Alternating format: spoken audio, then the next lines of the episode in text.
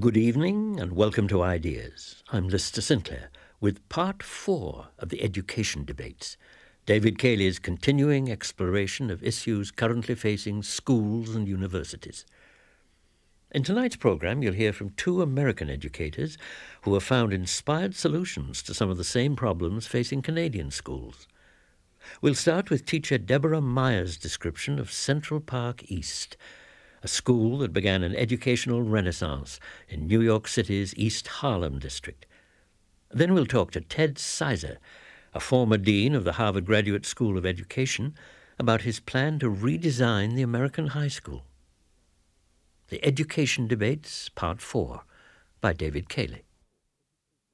East Harlem, sometimes called Spanish Harlem, comprises District four of the New York City school system. In nineteen seventy-four, it ranked last academically among the city's thirty-two districts. That same year, a new superintendent was appointed in District four. His name was Tony Alvarado, and he had an idea about how to improve the district's schools. Instead of attacking the defeated and demoralized culture of the existing schools head-on, he proposed to create small new schools and to try to draw standards and expectations up through them. The first of these so-called schools of choice, Central Park East, opened with less than one hundred students in a wing of an existing school in the fall of nineteen seventy-four. Thus began a story that would inspire new hope for New York schools and become one of the seeds of a movement to change schooling throughout the United States. The teacher whom Alvarado asked to create this school was Deborah Meier. She was a native New Yorker who had taught in the public schools of Chicago and New York and was particularly interested in bringing progressive educational methods into the public schools. The progressive movement in education had tried to make the classroom a vivid democratic community in which students are active and engaged participants. In New York, before the seventies, its influence had generally been restricted to private schools. Meier, who had come from such a private school background herself, thought that lively schooling was suitable for all students and not just the upper middle class. When Alvarado approached her, she was already involved in setting up a program called Open Corridors in the Harlem school where she was then teaching. The idea was to foster critical public conversation amongst teachers about what they were doing.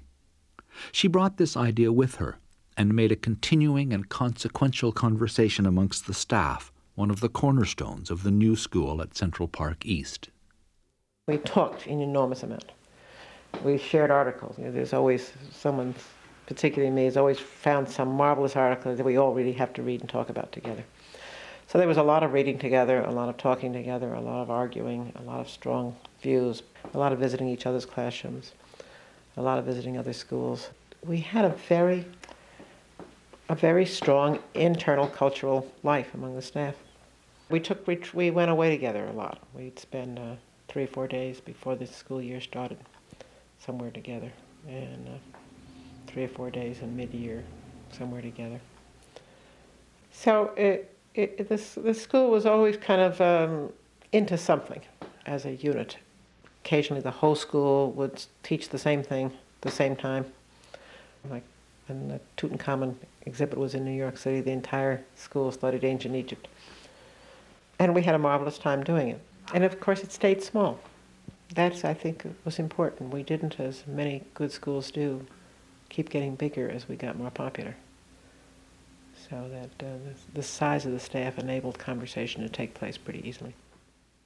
A second feature of the school was a negotiable curriculum, one that could bend to meet the interests of the students, the aptitudes of the teachers, or current happenings like the visit of the King Tutankhamun exhibition to New York. The central idea was to seize the immediately given as it arose in the thoughts and experiences of the children and in the environment of the school.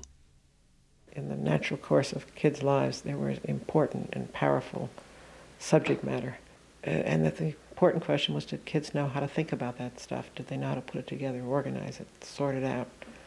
Do additional research on it, ask good questions about it, uh, figure out how to answer good the questions that arose, present it to others, hear other evidence, uh, hear another viewpoint about the same material and so forth. That what we later on in the secondary school came to call the habits of mind were the critical questions, so that we, you'd have to study something. You can't learn things without studying something, but what the something was, was uh, of far less importance than how you tackled it. We had uh, one teacher uh, in the school, one of the greatest teachers I ever known, who every year in the spring studies kites. Now, are kites in themselves an important intellectual topic? I, I would be very hard-pressed to justify it, but there, there was the most extraordinary flurry of creative and intellectual activity went on in that room during the six weeks in which the kids produced the most extraordinary kites every year. Went out to Central Park and flew them, and did all kinds of other study of uh, space and wind and different kinds of angles and construction. One time came to me and said, I, do you disapprove of the fact that I always study the same thing over and over again? And I said, no, because actually I think it's why you're such a terrific observer of kids. You have a repertoire of this material so well that you're fascinated by how different kids are tackling it. It's never the same year after year. But what's different is what different kids are making of it. And precisely because Leslie knew the material so well, she was focusing on how the kids responded to the material. A third important feature of Central Park East was the school's determination to keep in touch with the families of its students. When David Bensman, an education professor at Rutgers, interviewed the first graduates and their families ten years later, he found that the school had often changed the lives of the parents as much as the lives of the students. The combination of parental involvement, a staff engaged in continuous critical reflection, and a lively, responsive academic curriculum built a school that was soon swamped with applications. Meier and her staff were opposed to the school getting too big, believing that a school can remain a community only up to a certain scale. So they created new schools. In nineteen eighty, an annex opened in another public school a few blocks south, and then a few years later, a third school. By nineteen eighty-four, Central Park East was a family of three elementary schools of two hundred fifty each. Their graduates were enjoying outstanding academic success. Of the first seven graduating classes, ninety-six percent finished high school. The city average is fifty percent, and two-thirds went on to college. The next step was the creation of a high school, starting in nineteen eighty-five. The requirements for graduation, Meier and her colleagues decided, would not be the accumulation of credits, or the amassing of seat time, as it's sometimes cynically called, but what they called exhibitions, in which students would be asked to give a public demonstration of intellectual mastery. We, from the beginning, agreed that we were going to graduate kids entirely by some system of presentation, more like a P H D thesis. Students would have to demonstrate to us that they were entitled to a Central Park East Secondary School diploma. We have a graduation committee. It's the same graduation committee that watches all of your work. We may add a person to the graduation committee for a particular area because there's no one who feels competent to make certain kinds of judgments in that area. But this graduation committee, at the end, says to the faculty as a whole, this student has, over the last two years, demonstrated to us through these meetings of this committee the kind of work that we believe entitles them to a diploma. And that's true for all kids, but the kind of work they present can vary. There are some agreements. It has to include written work, it has to include some visual presentations, it has to include oral defense of your work. You have to present it in areas that show mathematical competence and the capacity to do historical thinking. And I mean, we have broken it down in all these ways. We even have a rubric we all agreed on, that's a scoring system. But nevertheless, a student can argue with us about the scoring system. You can retake it if you can appeal to others, if you don't agree with the judgment, and it is a judgment call. And we not only don't deny that these are judgment calls, but we make a big point about the fact that what we're training ourselves to do is to make good public judgments about the work of our students and our own work. We bring in outside people to look at the uh, judgments we've made. And while uh, those outside judgments don't change the students' scores, they are, in a way, uh, a check on us um, that our conversation is remaining a public conversation, and the judgments we made are accessible to other people to argue with. These graduation committees, it's important to say, also include student members. One is judged by peers as well as teachers. The emphasis in both the granting and the gaining of a diploma is on judicious habits of mind open to critical public scrutiny. The most important of these habits of mind, Meier and the other teachers came to feel, were the ability to assess and provide evidence, to appreciate points of view and why people hold them, to follow chains of cause and effect, to hypothesize, and finally, to be able to answer the question, who cares? What difference does it make? In Meier's mind, this last was always the critical question. Their students succeeded at academic work. A remarkable ninety percent of the first two graduating classes went on to college. But the reason, she thinks, was that the work never felt, in the bad sense, academic.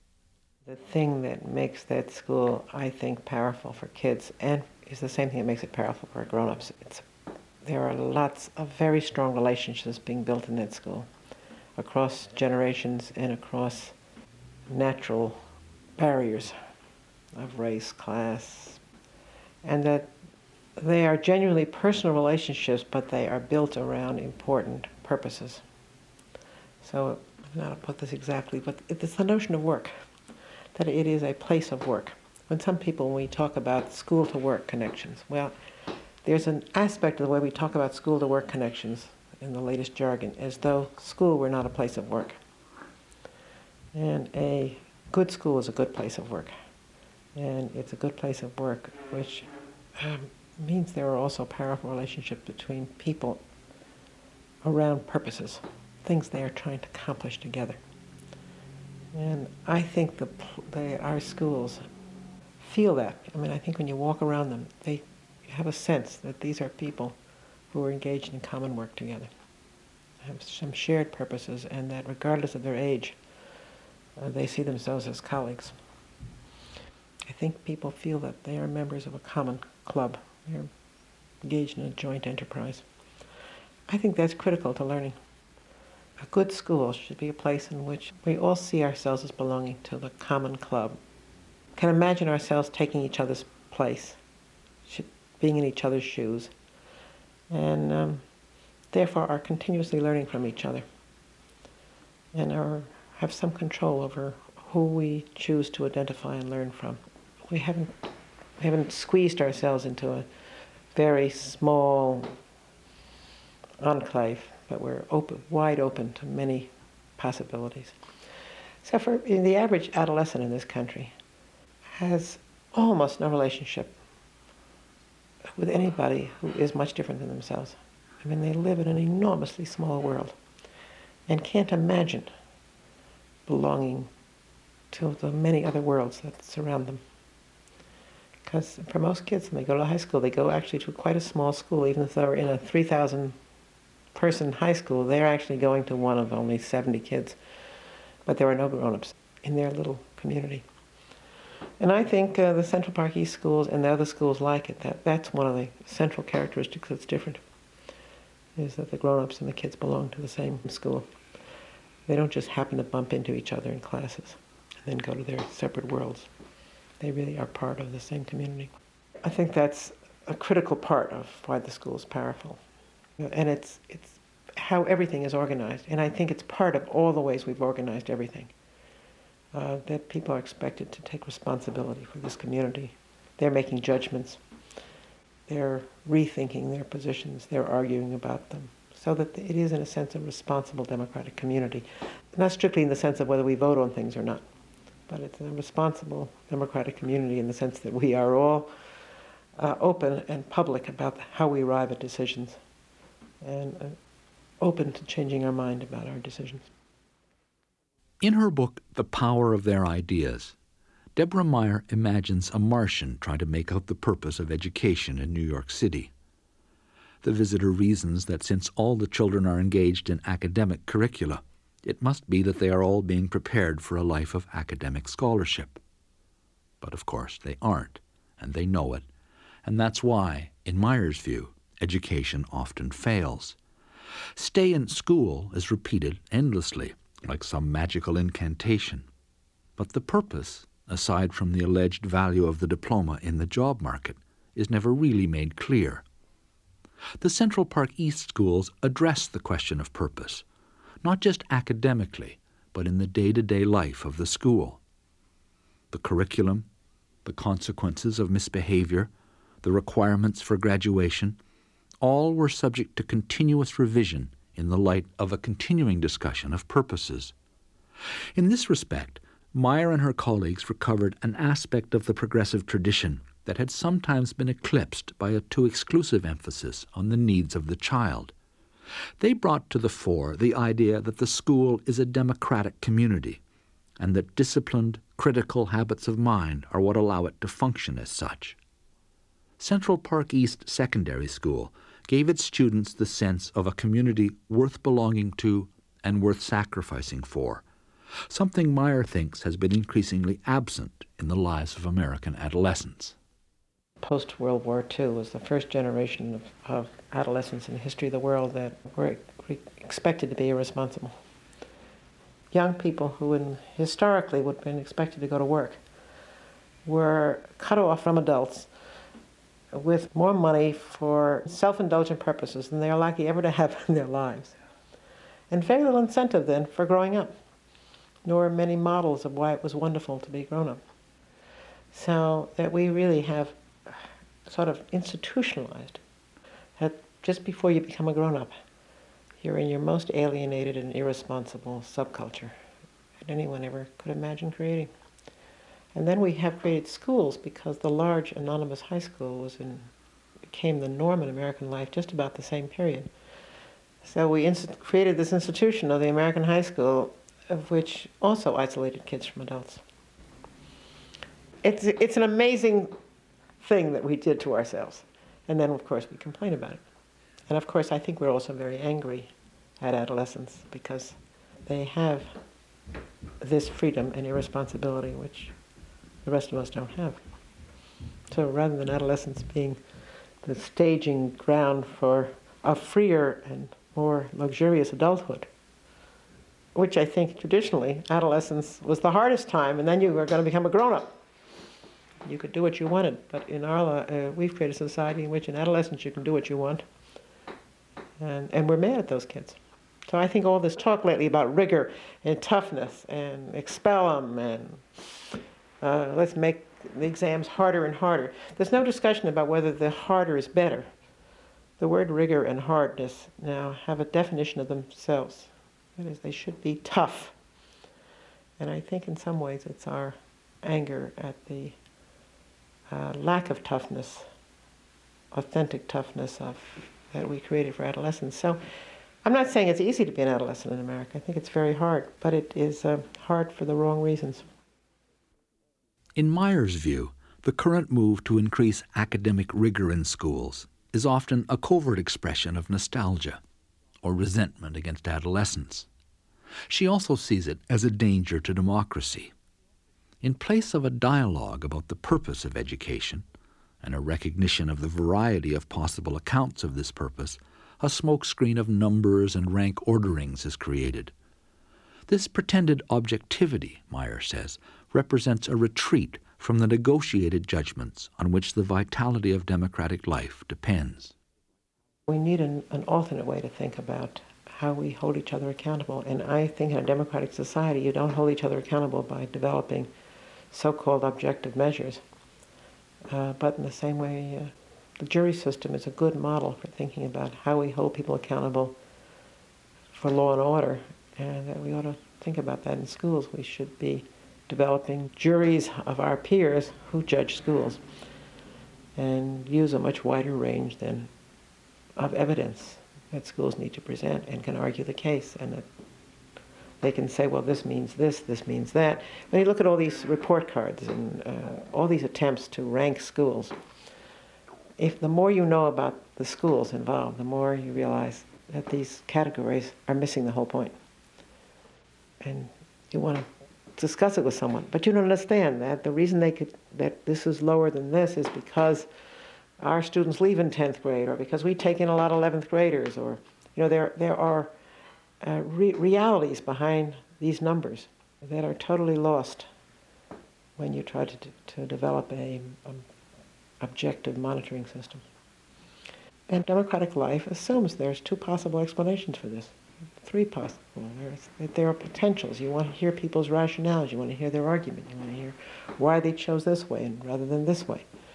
But there are two good answers. There are different, we can all agree that you should, these are important things, but we can disagree about which of the priorities and which trade-offs we are willing to make. And none, all of that nuance is lost in the kind of ways in which we're trying to judge schools. And uh, at a time we need more debate in American life, more face-to-face confrontation and conversation to recreate a strong democratic base. Uh, I think we are undercutting it with these efforts to have national tests, national curriculums, national monitoring systems, national scoring systems, national report cards that are, get thinner and thinner. The data gets thinner and thinner and less and less real. Deborah Meier left the Central Park East Schools a few years ago, after twenty years as director. When she began, District four had twenty-two schools in twenty-two buildings. When she left, there were fifty-one schools in twenty buildings, and the idea of schools of choice had spread throughout the rest of the city as well. Many states now also allow charter schools, a further expansion of public school choice. A charter school is a public school with an independent charter that frees it from the regulation of its local school district. Meier continues to believe that choice is an indispensable element in school reform. But today she holds this view in a qualified and sometimes agonized way. She's no better friend to educational bureaucracy than she ever was. She recalls the board official who insisted on knowing the school's bell schedule and wouldn't be put off until she invented one. But she also fears the glorification of the free market in educational services. Choice, she recognizes, can easily turn into the pursuit of private advantage. She seeks the middle way and believes it can be found only by attending to the civic purpose of education. What I think we're paying too little attention to is the uh, messages that our kinds of schooling send to kids about collective purposes. That we need to, to continuously examine whether public chartering is is is part of a trend towards um, everybody out for themselves, or is a, a wider way of looking at community. It could be either. But what kind of public policy could make charters a vehicle for dem- democratic life rather than a vehicle for running away from democratic life, I think is what we need to keep our eye on. And the same is true about regular public schools. I mean, the geographic neighborhood school can be a way of isolating us from our fellow citizens, or it can be a way of creating strong communities. In that sense, these labels sometimes hide what's really happening underneath them. The same way that those report card labels, you know, standards in schools and so forth, hide more, so does even the labels charter, public school, neighborhood school, school of choice are hiding. Some schools of choice, I think, are simply vehicles for creating class segregation within cities and uh, enable people to go to private schools with public subsidy. And yet, I think providing choice is very important, because you won't have interesting schools if we have to pretend they're all alike. Deborah Meier is now directing a new elementary school in a poor district of Boston. It's called a pilot school, which is Boston's version of New York's schools of choice. The interview you're hearing was recorded in Boston last year, during the period in which she was setting the school up. She concluded our conversation by saying that what worries her most in current American talk about school reform is a feeling of recklessness. Finding the line between choice as an expression of community and choice as its repudiation, as she said a moment ago, will require a tentative, nuanced, and continuously revised public policy.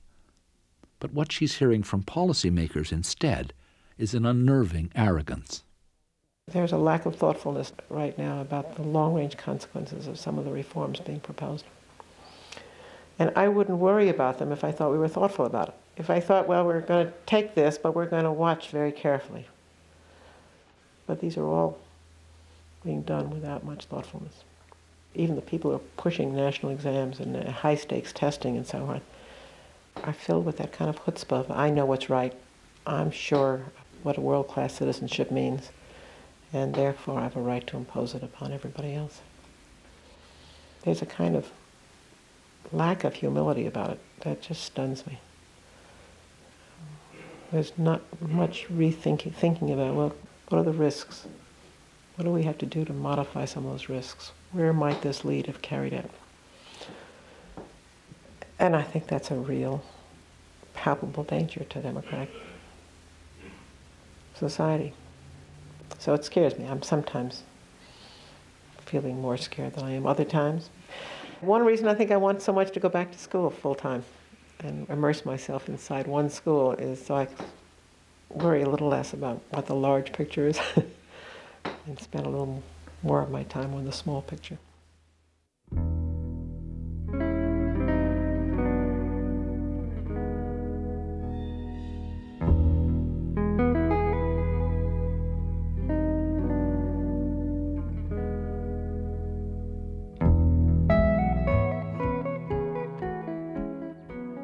The schools that blossomed under the hands of Deborah Meier and her colleagues at Central Park East are part of a wider movement in American education called the Coalition of Essential Schools.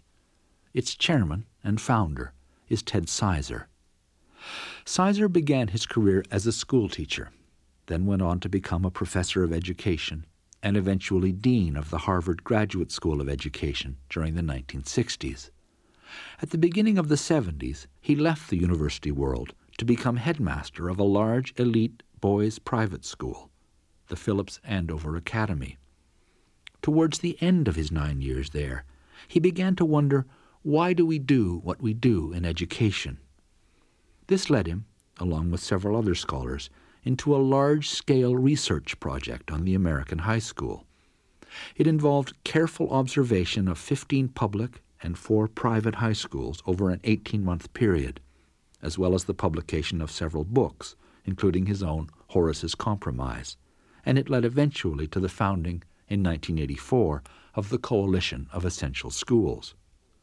One of the main findings of their research effort was that the typical American high school has become what Sizer and his colleagues called the shopping mall high school.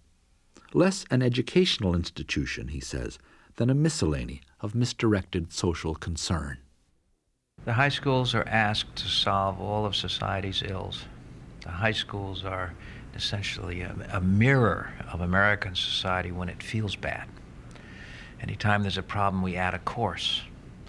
Uh, any t- if we're worried about uh, disabled children, we expect the schools to step in. If we worry about poverty, if we worry about competition with the Russians, the schools are supposed to be part of the weaponry. And what has evolved are high schools with these groaning menus of obligations, far in excess of what they can conceivably uh, address, uh, with the result that most of what we try to do, we do very superficially. This curricular overload, Sizer says, is just one of the obstacles to serious education in high schools. Another is the importance of the high school as a rite of passage. In the United States, high school uh, is one of the great rituals of growing up. Uh, um, we're the only country, or almost the only country, which has these elaborate graduation ceremonies where all the public school children dress up like monks in caps and gowns and parade across the, the stages. High school graduation meant it was all right to get married. Uh, high school graduation meant it was okay to do all kinds of things. That is, it had ritual meaning, and it took place between the ages of seventeen and eighteen. And uh, graduation uh, is almost a kind of secular bar mitzvah in this country. And you don't mess with that easily. You don't say to a child, you graduate when you show me you can do some things. Because that might mean that she won't graduate between the ages of seventeen and eighteen. the social side of high school became intensely important. And one of the fascinating things about American high schools is how common those rituals are, even though schools are widely dispersed in different parts of the country and under the direction of separate school boards. Homecoming, Thanksgiving Day football, the junior prom, cheerleaders, these rituals are, are ubiquitous. And uh, because they have social meaning. You don't mess with that. You don't mess with that.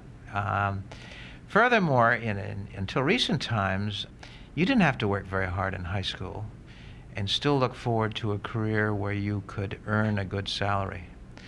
A, um, a persistence and a strong back and modest academic attainments meant you could do very well, thank you. And so we didn't need to go beyond the rituals. That was enough. You know, uh, as late as the nineteen fifties, uh, Harvard presidents, that's about twenty percent really should aspire to serious intellectual work, and the rest should be given respectful intellectual, but shall we say, um, guardedly limited education. And what we're seeing now is strong backs and persistence and modest intellectual attainments will not mean that you can make it in this society. And that is one of a number of reasons where political leadership is saying, you know, we we can't have this merely as a social ritual anymore. There's much more at stake here. And that uh, serious and flexible minds must be something everybody has, not just twenty percent. Alongside these essentially social impediments to education, Sizer sees a central pedagogical difficulty. Ever since compulsory public education achieved its now canonical form around the beginning of this century, school has been rigidly defined as a lockstep progress along a graded curriculum through which one advances as much by age as by achievement. This universal mechanism, Sizer believes, is seriously at odds with the diversity of children and the variety of learning styles. We're still stuck in the early twentieth century notion that all children are roughly alike and they all learn roughly in the same way, and that the proper metaphor for that learning is uh, we teachers delivering services into the heads of those kids. And so we march them through a common curriculum with a common pedagogy, with a common assessment system. We grade them by their chronological ages, and we think we've done our job if we've merely told the children things. No, all of those assumptions are wrong. Children learn in profoundly and interestingly different ways. Their development intellectually is as mysterious and varied as their development physically. Being told things, a day full of sermons, uh, yields very thin gruel. People learn and remember when they do things, and when they use things, and when they see things in context. And so uh, our projects now focus very much on taking account of the of the different ways that children learn, and take account of the different contexts in which they grow up, and insist that they are engaged. They're not just sitting there passively writing down on their slates what we tell them. What Sizer calls our projects are the schools that have addressed the difficulties he's been talking about and now comprise the Coalition of Essential Schools. When I met with him last year, more than two hundred schools were full partners in the coalition, with seven hundred ninety in the planning or exploring stage. When he began in nineteen eighty-four, there were only a handful, including the Central Park East schools. These schools, he says, acknowledged some simple common principles, but they also recognized that no two good schools are ever alike. What makes a good high school, we felt from our research, was a, a very sensitive relationship with its own immediate community, and that uh, good high schools were led by authoritative faculty, and authoritative faculty had the power and the obligation to craft their school in ways which were respectful of the best aspects of their own community, which is to say a very, very good school in inner city New York might look very, very different from a very, very good school in suburban Pittsburgh or rural Nebraska. So we didn't have a model. We didn't say, okay, there are seven steps to heaven, and we'll teach you the seven. we said, no, you got to you got to design the steps in ways that make sense with your own setting. And furthermore, you must take authority. You must hold yourselves accountable. You must do it.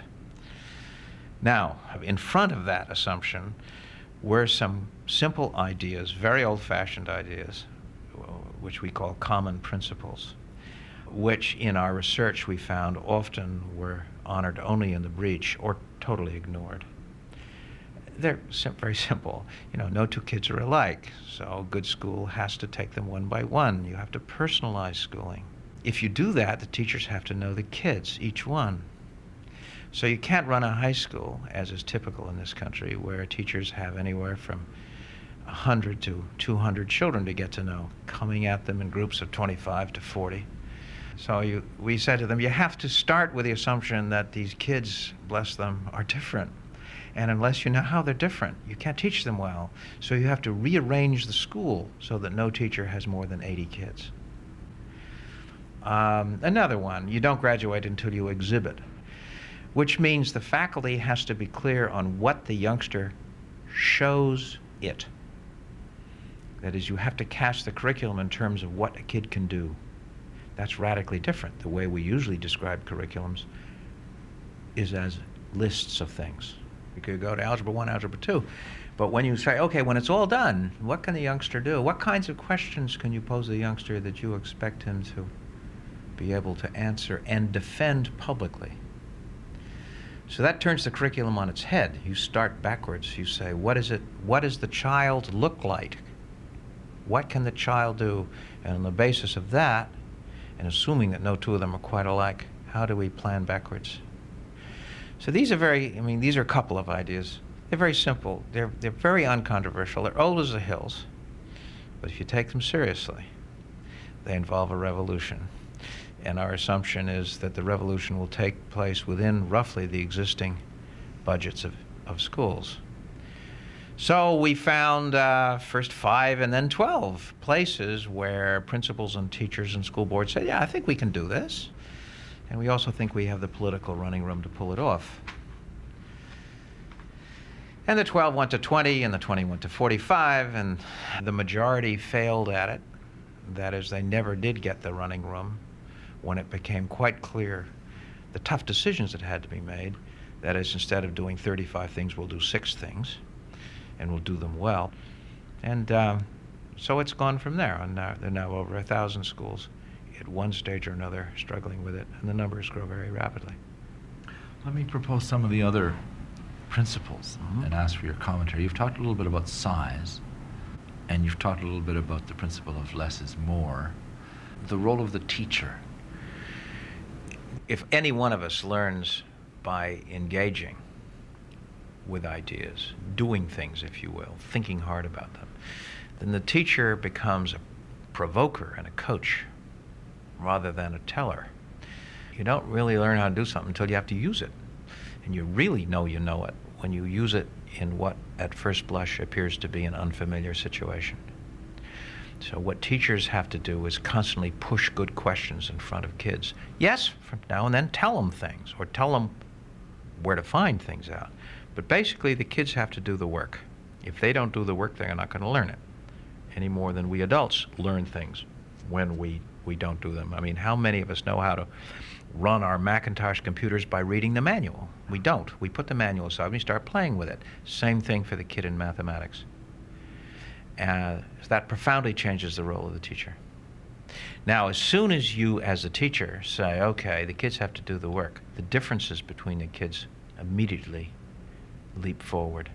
If I'm doing all the lecturing, as I did in my early years as a teacher, it doesn't make a difference if the kids learn differently, because I never knew. I just sit down, I'll tell you. This is the quadratic formula. Learn it. If I say, now, here, here's a problem, then, you know, uh, Johnny will tackle a problem one way and Susie will tackle a problem another way. And there may be appropriate ways for those kids. Billy, on the ha- other hand, will approach it a third way, which is in the wrong direction. So I have to attend to each one individually. So teachers become more like very good editors of books or very good athletic coaches. They are sources of information. They are people who push, demand, harass, provoke, support. But they're not just preachers. And what about their authority? Well, it's fundamental. I mean, nobody knows how to proceed with my history class better than I do, because I know those kids. The wisest person who doesn't know those kids can't tell me about the pace and substance in toto of the history course. The wise person can say, well, let's do, let's head in this general direction. But unless I have the authority as the teacher who know those kids to say, okay, we're hitting the brakes now, because it's perfectly clear to me that most of you don't get what we're talking about, which means that I'm not on the, as they say, the same page as the teacher next door, because his kids are different from my kids. The most important decisions in schools are made by the people at the bottom of the typical pyramid. They are the decisions of the questions and the pressure and the encouragement pushed on an individual kid by an individual adult. And unless that adult has power and authority and obligation and responsibility, nothing happens with many kids. That requires a revolution in public school governance, no? Absolutely. That's why so many of us have been involved in getting running room from local school boards, uh, setting up alternative schools, charter schools, pilot schools, conspiring with superintendents to uh, and with union leaders to do X, even though the contract says Y, because everybody knows X is sensible, but we don't want to fight about Y. So just don't tell me what you're doing, but do it, please. There is there is loving insubordination all across the system. Expectations. Oh, well, uh, there was uh, a very old friend of mine who's a very good teacher of German. And I watched him in the first day of a ten-week intensive full-time German language course he taught to high school kids. He walked in the classroom, started speaking auf Deutsch. Of course, the kids looked at him as though he was, yeah, I didn't know what he was doing. And he kept talking. He's a wonderful actor, a ham. He started acting things out, and he got them to talk a little bit and talk a little bit. And they were all embarrassed and so forth. He kept on and on and on. And he finally uh, shifted in English and said, okay, you're going to learn one hundred words a day, new words a day. They were in a catatonic trance, one hundred words a day? And the fact of the matter is, they got over one hundred words a day. Now, what John Chivers did is set the sights very high, but in a friendly way. And so we're going to do it, you know, hang on. Here's our roller coaster. We're going to do it. You're not going to speak English anywhere, ever. You're just going to speak German. That's high expectations. That is saying to the kids, you can do it, you can do it. And uh, people people rise. If they see the reason for rising, if they're properly led, and if they get the feedback that, in fact, they can do some things. The Coalition of Essential Schools straddles what is often taken as the great divide in education, the supposed opposition between romantic, progressive, child-centered schooling and rigorous, curriculum-centered, academically focused schooling. Sizer's views make a hash of this simple but prevalent dichotomy. He wants education that is both demanding and realistic about the differences between children. His view of testing, I think, makes this position clear. Testing is a question on which the conventionally progressive and the conventionally academic often divide into warring camps. Sizer takes the question apart and finds that testing is of several kinds. Testing is inherent in effective teaching, he says, but when it is alienated from the teacher and turned into an instrument of classification and domination, it becomes something else. Americans have this fetish of, of thinking that testing is something done by strangers. It's imposed, or it's implied. The word, the word that we use, which I think is says it all, we talk about testing instruments, like they're scalpels. Well, first of all, there is no test that I know that has any serious precision um, because of the difficulty of explaining the human mind. But um, uh, the notion that there isn't a test unless it's administered flies in the face of all good teaching. We're constantly testing, constantly. You can't teach a kid without testing all the time, each one, one by one by one.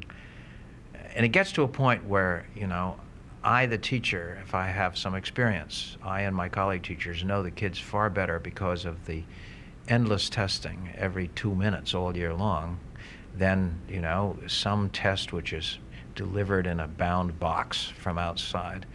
And the number two pencils are handed out and the kids fill in the little bubbles. I mean, it's a joke, the distance between what I know about the kid and what the world says about the kid on the basis of these tests. So you see almost no use for, shall we call it, norm-based testing? Relatively little use. You know, you you find out some things. Um, if the tests are tests of, of mastery rather than tests of how you're doing against everybody else, uh, they're a bit more helpful. But um, we test kids in order to compare kids, in order to sort kids. The early twentieth century American schools were set up to sort them. Who are the twenty percent who are deserving? But as soon as you say everybody's got to be deserving, the notion of, of public schools being a sorting system becomes obsolete. As you can tell, I'm all for testing all the time. Endless testing, and public, uh, and sensitive, and uh, respectful of the differences. But question, question, question, question, question. Testing is but one example of the way in which the medium of schooling becomes the message.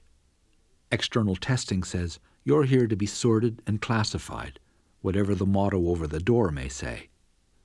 Other structural features of schooling, from the architecture to the schedule of bells, convey related messages. If schools are to create thoughtful people, Sizer says, this quality has to be built into the operations of the school, and not just preached from its pulpit. How do you organize a school so that in its very activity it models thoughtfulness?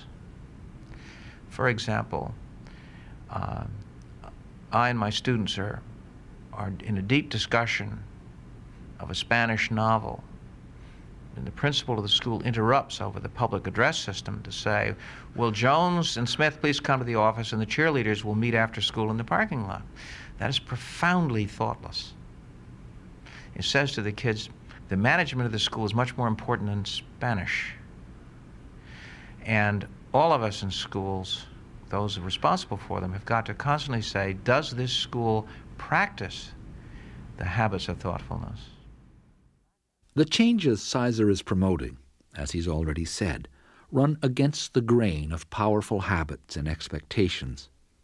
He says it's generally been easier to create new schools along the lines he favors than to change old ones.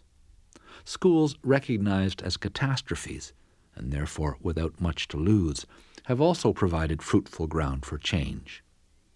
Where old schools have changed, they have often done it one piece at a time, converting, say, a quarter of the school to the new mode, then another quarter, until finally there are four new, smaller schools within the shell of the old one.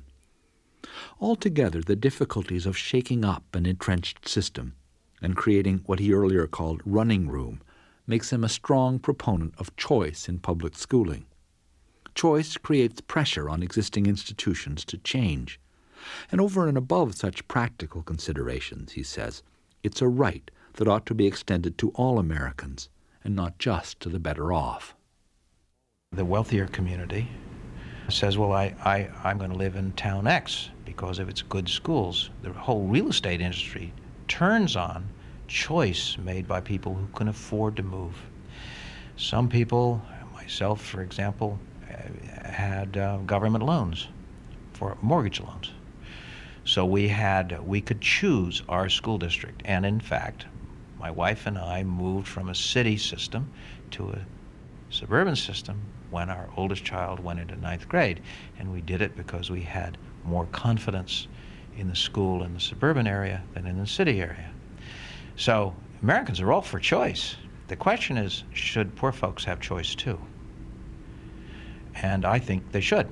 Uh, why shouldn't they? Why should mom and dad, who happen through whatever, for whatever reasons, not to have the kind of income or the federal benefits that I had in my generation, why shouldn't they have the same education choice that, that I do. I'm all for choice. Furthermore, as a teacher, I'd much rather teach kids who want to be in my class, who opt in, and as a high school principal, I would much rather have families that wanted my school than families who were forced to go to my school. So um, let me, let me cast it in a different way.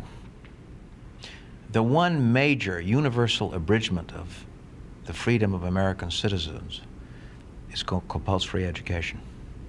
As in most states, between the ages of six and seventeen, children must attend school. It is a real abridgment of their freedom. And as a result of that, quite understandable and I think sensible contradiction to the Bill of Rights, the hand of the state has to be very light, and there should be choice. That I, the father, while accepting the notion that my child should attend school, should have the right to say, I prefer this school over that school. Now, some people say, oh, that leads to segregated schools. Uh, my response is, uh, they're already segregated today. They're segregated by social class. America's schools are the most segregated public schools in any industrialized nation. But at the same time, it is possible to give choice to families in a way that does not exacerbate the segregation by class and race, which is uh, very prevalent now in the country. So people people say you can't have choice because it will it will segregate the schools. Uh, I say that's not necessarily the result. Choice, for Sizer, is ultimately a moral imperative. Schooling now regulates access to good jobs more completely than ever before. Fairness, therefore, demands that students have equal chances at educational success. Opportunity, Sizer says, is what the Coalition of Essential Schools is finally all about. The extent to which school systems track, that is, you'll go to college and I won't, is the extent to which both you give up on people and secondly, you play God. I, the teacher, know that because you're Hispanic, you really shouldn't try to get into California Institute of Technology. The evidence is that well-taught kids from every quarter can shoot into careers that none of us would have imagined for them. So there's a, there's a profoundly moral thing is every kid should be given the maximum feasible number of doors to open by the time he or she is seventeen or eighteen. And um, that has nothing to do with global competition. It has to do with simple human decency. It has to do with using our talent well. It's a democratic ideal. So underneath it all is a, is a philosophical commitment which sometimes is too rarely heard in American conversation.